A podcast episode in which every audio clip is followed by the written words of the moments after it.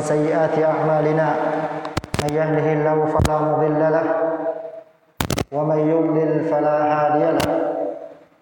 أشهد أن لا إله إلا الله وحده لا شريك له وأشهد أن محمدا عبده ورسوله.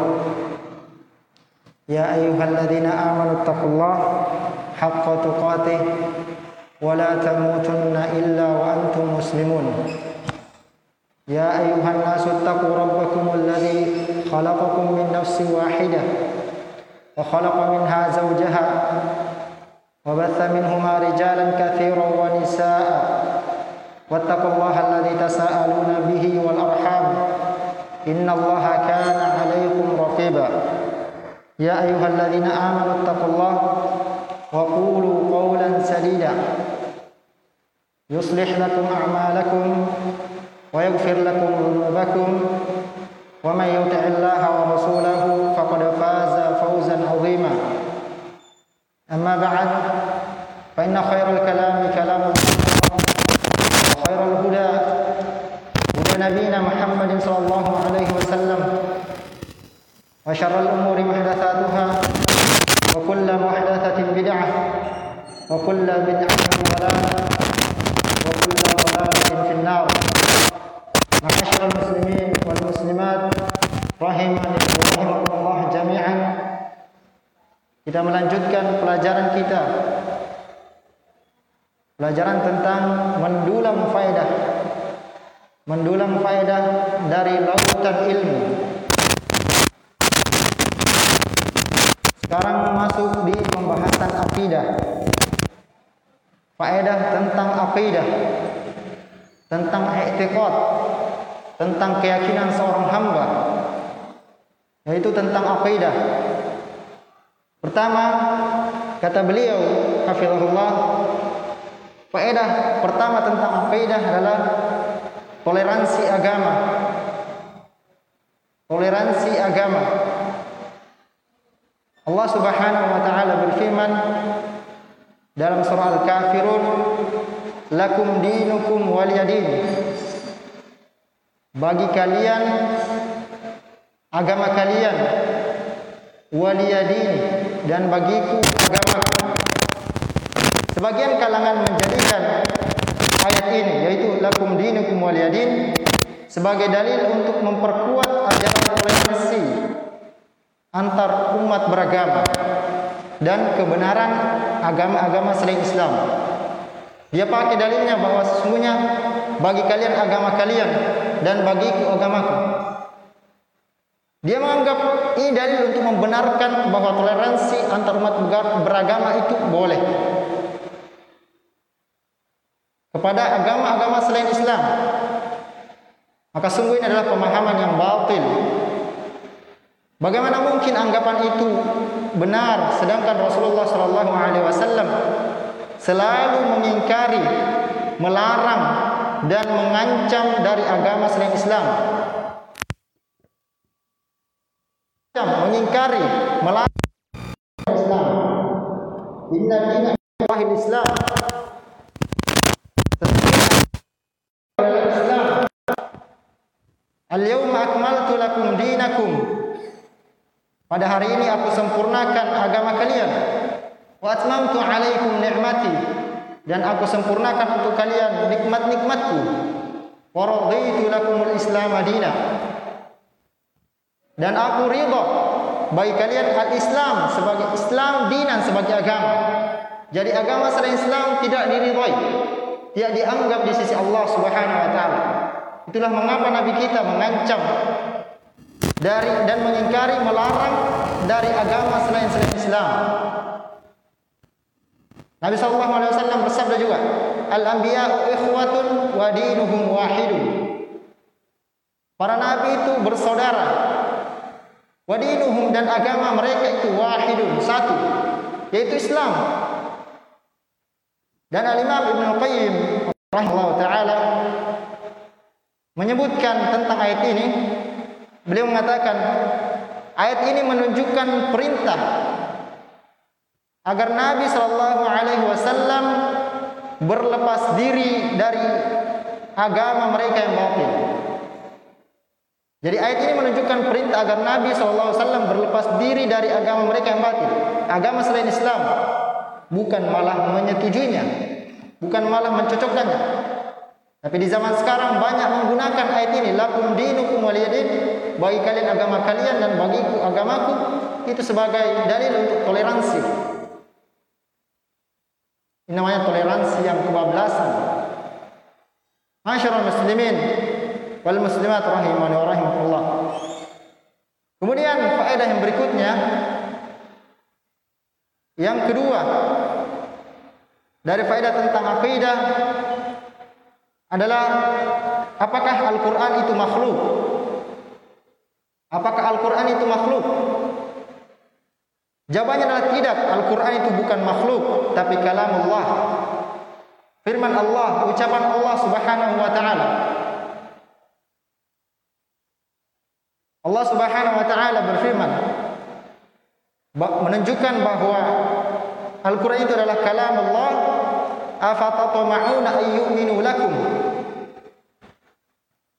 Apakah kalian mengharapkan ayyuminu mereka percaya kepada kalian yaitu orang-orang Yahudi wa kana fariqum minhum sedangkan di antara mereka sekelompok dari mereka yasma'una kalam Allah mereka mendengarkan kalam Allah.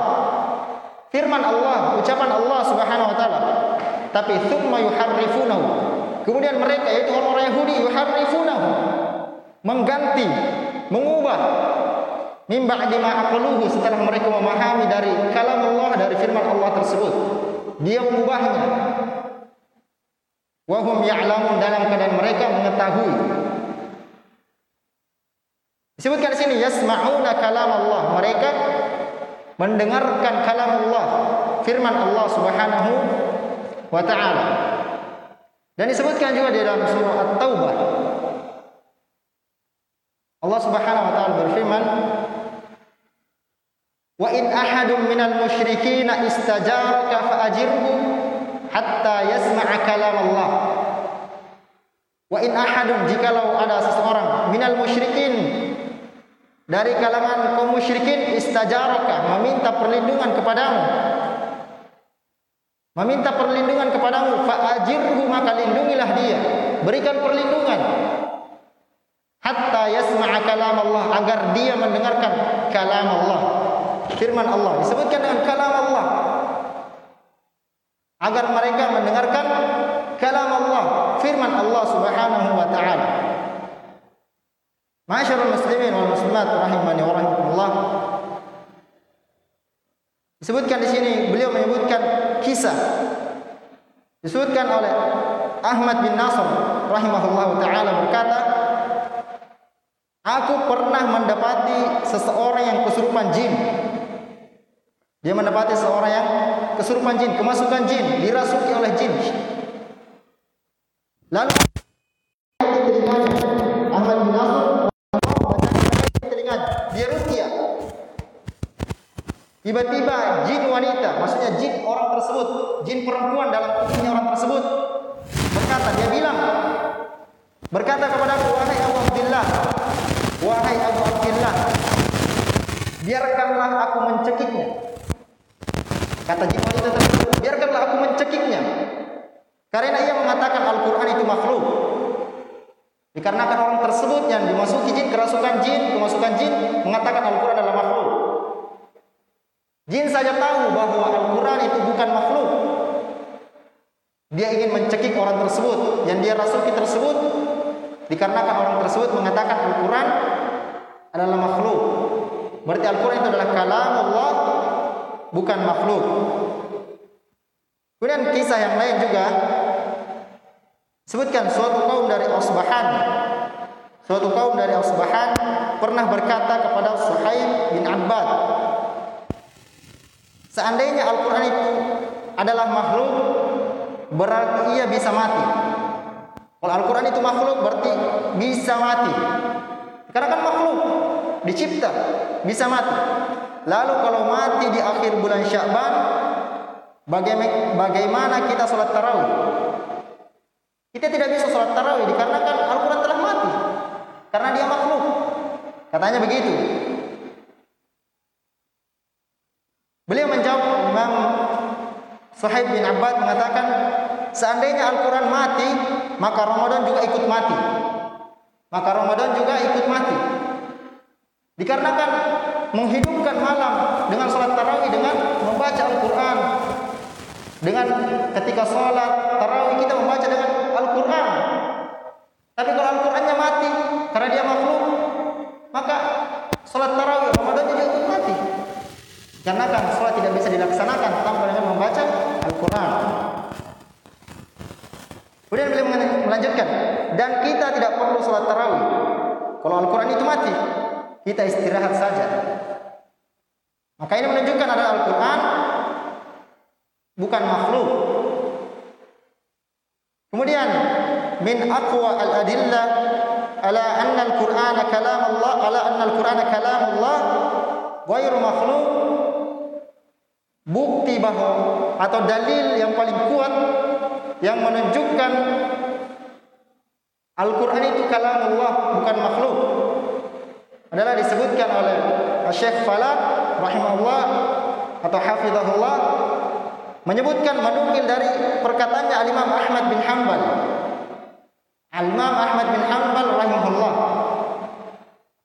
dikarenakan Al-Imam Ahmad bin Hanbal beliau diuji ketika masa mihnah masa ujian Dikatakan oleh penguasa sekitar itu setepat pada saat itu Al-Quran dia mengatakan Al-Quran adalah makhluk.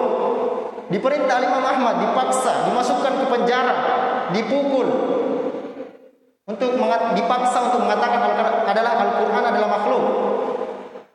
Tapi Al-Imam Ahmad bin Hanbal rahimahullah membantah menolak untuk mengatakan Al-Quran adalah makhluk. Beliau mengatakan Al-Quran adalah kalam Allah, bukan makhluk. Akhirnya dengan itu dia dimasukkan ke penjara, dipukul, dipaksa. Di antara dalil yang dikatakan oleh Imam Ahmad secara logika tentang bahwa Al-Quran itu bukan makhluk yang paling Al-Quran adalah bukan makhluk dan ini termasuk dalil yang sangat kuat. Beliau mengatakan rahimahullah Wallahi Lau kana al-Qur'anu makhluqan lama arsyadana an-nabiyyu an nasta'idza bil Qur'ani wa bi kalamillah Dalil yang sangat jelas Wallahi seandainya Al-Quran Lau kana Al-Qur'anu makhluqan Seandainya Al-Quran itu makhluk Lama arsyadana an-nabiyyu maka sungguh Nabi SAW tidak memberikan bimbingan atau petunjuk kepada kita untuk berlindung dengan Al-Quran. Untuk berlindung dengan Al-Quran atau berlindung kepada kalam Allah. Nabi tidak memberikan petunjuk kepada kita untuk berlindung, meminta perlindungan dengan membaca Al-Quran. Anggaplah melihat sesuatu, jin kita baca Al-Quran.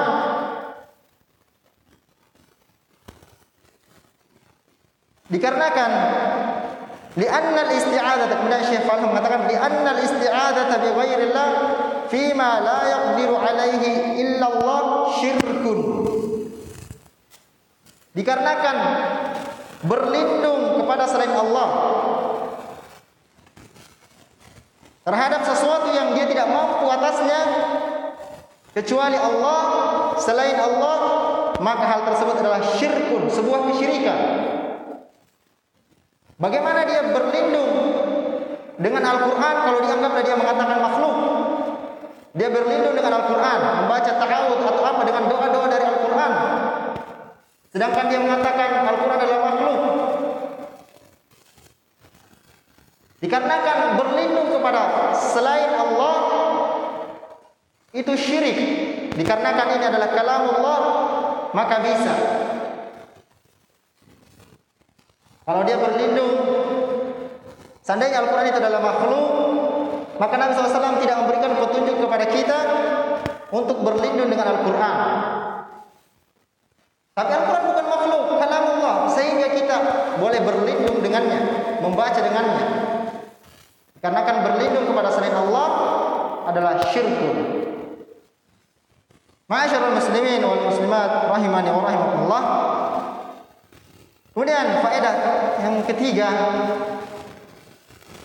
tentang akidah yang ketiga adalah kunci kemenangan.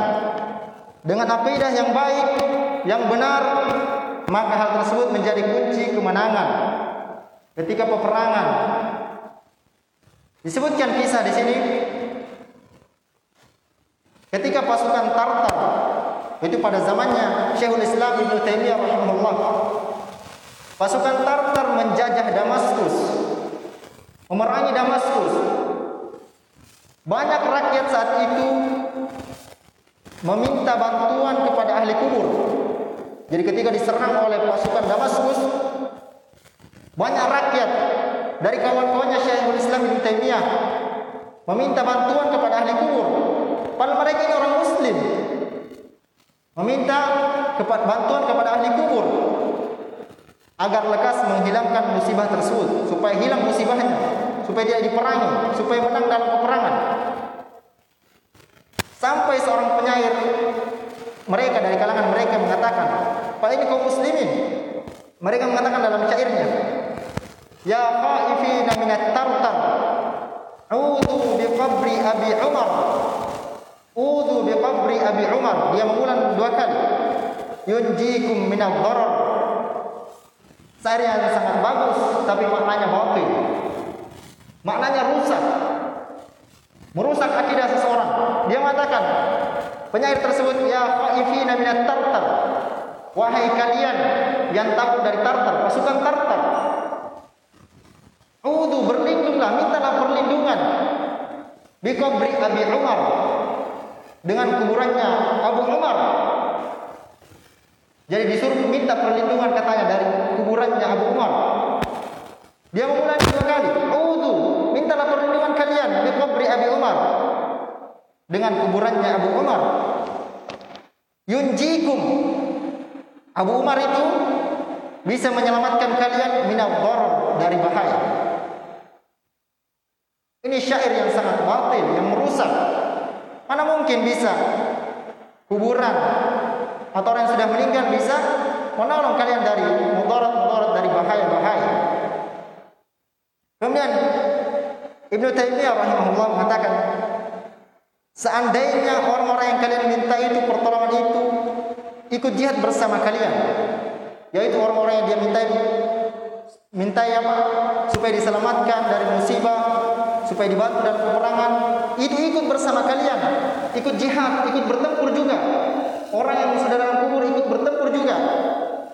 Niscaya kalian akan kalah. Ibnu Taimiyah memastikan pasti dan pasti kalian akan kalah.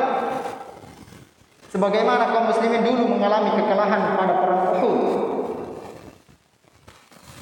Niscaya pasti dan pasti kalian akan kalah ketika meminta kepada kuburan tersebut. Sebagaimana kaum muslimin dulu mengalami kekalahan pada perang Uhud. Ini dari kedalaman pemahaman Syekhul Islam Ibnu Taimiyah rahimahullah taala. Kalau kita lihat sekilas biasa saja, tapi ini terkandung makna yang sangat dalam. Disebutkan dari kedalaman fikih atau tentang pemahaman tentang agama beliau yang sangat dalam disebutkan sungguh alangkah tajam pemahaman beliau itu pemahaman Syekhul Islam Ibnu Taimiyah ketika mengatakan ini. Kalau saja perang di kalangan sahabat pasukan perang di kalangan sahabat mengalami kekalahan di perang Uhud padahal kesalahan mereka tidak sampai kepada derajat syirik. Pasukan Uhud perang Uhud kaum muslimin dikalahkan. Padahal kesalahan mereka bukanlah sampai derajat kesyirikan Cuma kesalahan mereka tidak mentaati Rasulullah dari kalangan pemanah, dari kalangan pemanah. Tapi ini pasti dan pasti mereka akan kalah. Dikarenakan mereka kesalahannya sudah sampai derajat kesyirikan. Lantas bagaimana kiranya apabila pasukan perang bergelimang dalam kubang kesyirikan? Di zaman dahulu itu zaman Nabi Shallallahu Alaihi Wasallam dalam perang Uhud mereka dikalahkan padahal dosa atau kesalahan Lalu bagaimana dengan kesyirikan? Dengan dosa yang sangat besar. Maka pasti dan pasti akan kalah. Ini termasuk dari kedalaman dalam berpikir Syekhul Islam Ibn Taimiyah rahimahullah. Kesyirikan pasti dan pasti akan kalah. Zaman dahulu bukan kesyirikan, tapi sudah kalah. Lalu bagaimana yang kesyirikan? Dosanya lebih besar. Dosa yang sangat besar. Pasti dan pasti akan kalah. Kemudian beliau mengatakan setelah itu, setelah itu kami mengajak manusia, kata Syekhul Islam Ibn Taimiyah, agar memurnikan agama dan berdoa hanya kepada Allah semata, sehingga manusia tidak diperkenankan untuk meminta pertolongan kecuali hanya kepadanya semata. Tidak boleh kepada selainnya. Walaupun dia seorang malaikat atau nabi yang terdekat. Jadi walaupun kepada para malaikat atau, atau nabi yang terdekat. Sebagaimana firman Allah Subhanahu wa taala tentang perang Badar. "Idz tastaghithuna rabbakum fastajaba lakum." Ingatlah ketika kalian meminta istighatsah, meminta pertolongan ketika waktu genting, istighatsah. Memohon pertolongan kepada Rabb, lalu dia mengabulkan doamu. Nah, tatkala manusia berubah memperbaiki keadaan dan mereka hanya meminta pertolongan kepada Allah saja, maka Allah memberikan kemenangan kepada mereka. Jadi ketika mereka pasukan dari kaum muslimin kembali berdoa kepada Allah, memurnikan ibadah, menjauhi kesyirikan, maka dengan itu pula kemenangan terjadi. Kemenangan terjadi ketika melawan pasukan Tartar. Di mana disebutkan di situ pasukan Tartar adalah belum pernah mengalami kekalahan seperti saat itu. Jadi belum pernah mengalami kekalahan. Jadi begitu Syekhul Islam Ibn Taimiyah memerintah kepada mereka untuk kembali kepada agama Allah, beribadah kepada Allah, meminta doa kepada Allah dan tidak melakukan kesyirikan, maka pasukan Tartar terkalahkan jika padahal sebelumnya tidak pernah terkalahkan sebelumnya separah itu. Dikarenakan mereka kembali kepada agama Allah. Kembali kepada agama Allah, berdoa kepada Allah dan menjauhi kesyirikan, maka dibukakan kemenangan kepada mereka. Masyarul muslimin wal muslimat rahimani wa rahimakumullah. Kemudian Faedah yang berikutnya lebih parah. Yang keempat adalah lebih parah. Disebutkan kisah di sini seorang ulama dari India bernama Siddiq Hasan Khan rahimahullah, ulama yang masyhur pernah bercerita tentang perjalanan hajinya. Menjalan perjalanan hajinya. Dia ceritakan perjalanan hajinya. Dalam kitabnya Rihlah Siddiq ila Baitil Atiq Beliau berkata, beliau mengatakan Siddiq Hasan Khan rahimahullah termasuk keajaiban termasuk keajaiban yang tidak layak untuk disembunyikan bahwa para pelaut apabila ia merasa ketakutan terhadap kapal dan penumpangnya mereka meminta tolong dengan memanggil nama Syekh Aidarus.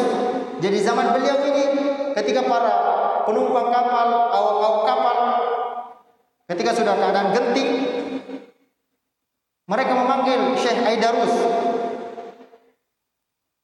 Banyak sekali orang yang disebut Aidarus, namun mungkin yang paling mendekat di sini disebutkan adalah yang yang paling populer di antara mereka itu Abu Bakar Abdullah Asyadili Al-Aidarus yang wafat pada tahun 914 Hijriah.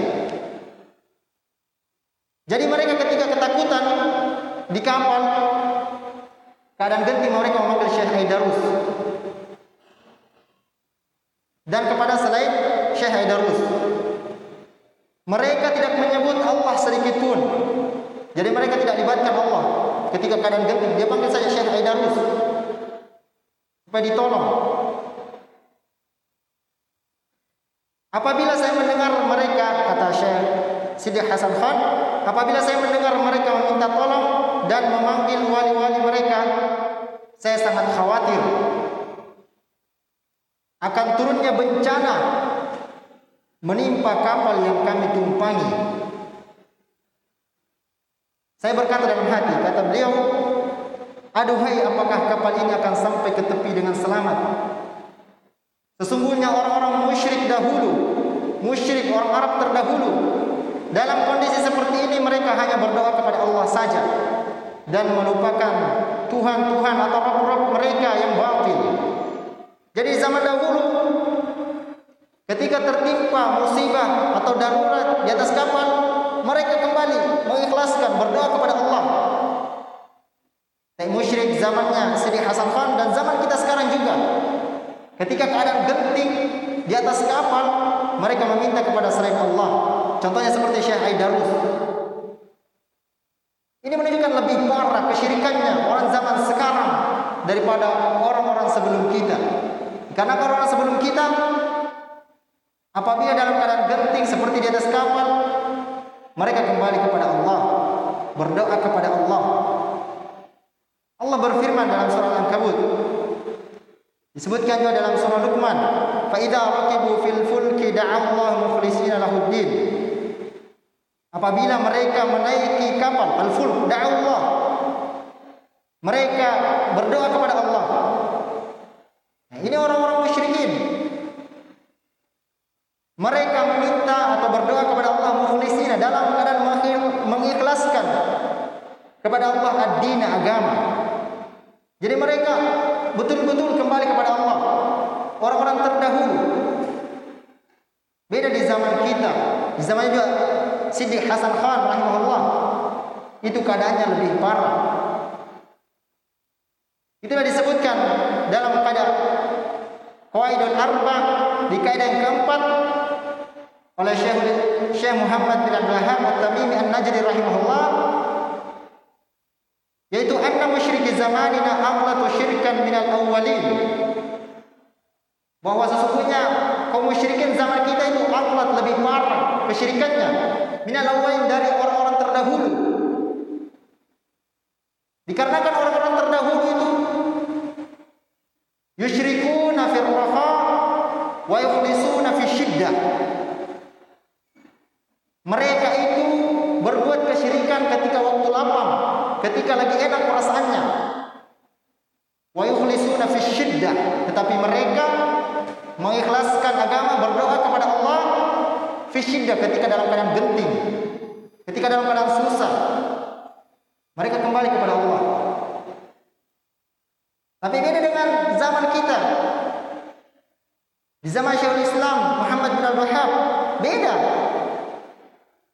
Mereka berbuat kesyirikan, yusyrikuna fir raha wa fi syiddah. Mereka berbuat kesyirikan di waktu lapangnya, waktu longgarnya, waktu bahagianya dan di waktu susahnya. Jadi mereka berbuat kesyirikan di waktu baiknya, lapangnya dan di waktu susahnya. Itu musyrikin zamannya beliau dan zaman kita. Ini menunjukkan kesyirikan zaman sekarang lebih parah daripada kesyirikan orang-orang terdahulu. Ma'asyiral muslimin wal muslimat rahimani wa rahmatullah. Anehnya lagi, mereka yang menamakan diri mereka sebagai muslim malah berdoa kepada selain Allah. Banyak dari kalangan kaum muslimin malah mereka berdoa kepada selain Allah, menyebut nama-nama makhluknya bukan kepada Allah. Sungguh benar firman Allah Subhanahu wa taala dalam surah Yusuf, "Wa ma yu'minu aktsaruhum billahi illa wa hum musyrikun." Wa ma yu'minu dan tidaklah beriman aktsaruhum kebanyakan dari mereka. Tidak beriman kebanyakan dari mereka billah kepada Allah illa disebut dengan illa. Wahum musyrikun kecuali mereka. Wahum dalam keadaan musyrikun menyebutkan berbuat kesyirikan kepada Allah. Jadi sebagian besar dari mereka beriman kepada melainkan dalam keadaan mempersekutukan, menyekutukan Allah Subhanahu wa taala. Jadi kebanyakan mereka beriman kepada Allah tetapi ada dari mereka yang menyekutukan berbuat kesyirikan kepada Allah. Masyarul muslimin rahimani wa rahimakumullah. Kemudian kata beliau hanya saja rahmat Allah yang begitu luas. Akhirnya kapal pun sampai tujuan dengan selamat. Kemudian kita masuk pada faedah yang berikutnya yang kelima adalah argumen kropos. Argumen kropos, argumen yang lemah. Jadi jika seorang itu memiliki akidah yang batil, yang rusak, pasti dan pasti argumennya sangatlah kropos, lemah. Hujahnya sangatlah lemah apabila dia memiliki hujah. Disebutkan di sini ada seorang tokoh agama yang berdalil bahwa para wali itu memiliki kemampuan di kuburnya. Jadi ada seorang tokoh agama dia mengatakan bahwa wali-wali itu memiliki kemampuan di kuburnya. Jadi disuruh minta pertolongan kepada orang-orang di kubur. Karena kan dia tokoh agama. Sehingga bisa dimintai doa katanya. Dia berdalil dengan ayat, dia berdalil dengan firman Allah Subhanahu wa taala, "Wala tahsabanna alladziina qutilu fi sabilillahi amwata bal ahya'un 'inda rabbihim yurzakun." Dia berdalil dengan ayat ini bahwa bolehnya meminta kepada orang yang dikubur. Wala tahsabanna alladziina qutilu fi sabilillahi amwata. Janganlah engkau menyangka atau menganggap alladzina qutilu fi sabilillah yang mereka terbunuh di jalan Allah amwatan sebagai orang-orang mati. Jadi jangan kau sangka bahwa orang yang mati di jalan Allah itu sebagai amwatan orang-orang mati.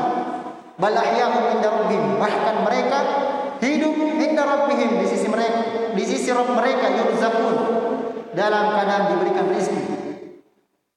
Dia berdalil dengan firman Allah yang ini. Jadi katanya orang di kubur itu hidup. Jadi jangan kamu anggap dia mati. Ini dalilnya. Mereka hidup katanya. Terus dibantah atau agama ini ada dibantah oleh seorang awam, orang awam saja dibantah dia dari kalangan kaum muslimin. Dia bantah.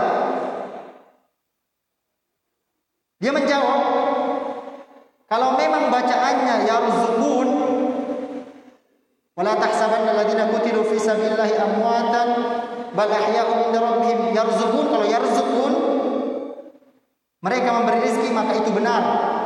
Katanya benar kalau yarzuqun. Dia tanya kepada tokoh agama itu. Tetapi kalau tidak seperti itu bukan yarzuqun Justru ayat itu malah membantah dirimu sendiri. Justru ayat itu membantah dirimu sendiri. Maka ini kata orang awam ini saja benar sekali. Ayat yang tertulis di situ bukan yarzukun, bukan mereka memberi rezeki, yaitu orang-orang mati dalam kuburnya, tapi yurzakun. Mereka diberikan rezeki. Siapa yang memberikan rezeki? Allah Subhanahu wa taala. Jadi orang-orang dalam kubur tidak bisa memberikan rezeki. Walaupun dia hidup. Mereka itu yurzakun, diberikan rezeki. Bukan yarzukun, memberikan rezeki. Nah, jadi ayat ini membantah orang-orang mengatakan boleh meminta kepada orang yang dikubur dikarenakan dia masih hidup. Jadi orang yang berakidah dengan akidah yang batin memiliki pasti memiliki hujah atau argumen-argumen yang lemah. Bahkan biasa dalam satu ayat ada dia mengambil ayat setelahnya ada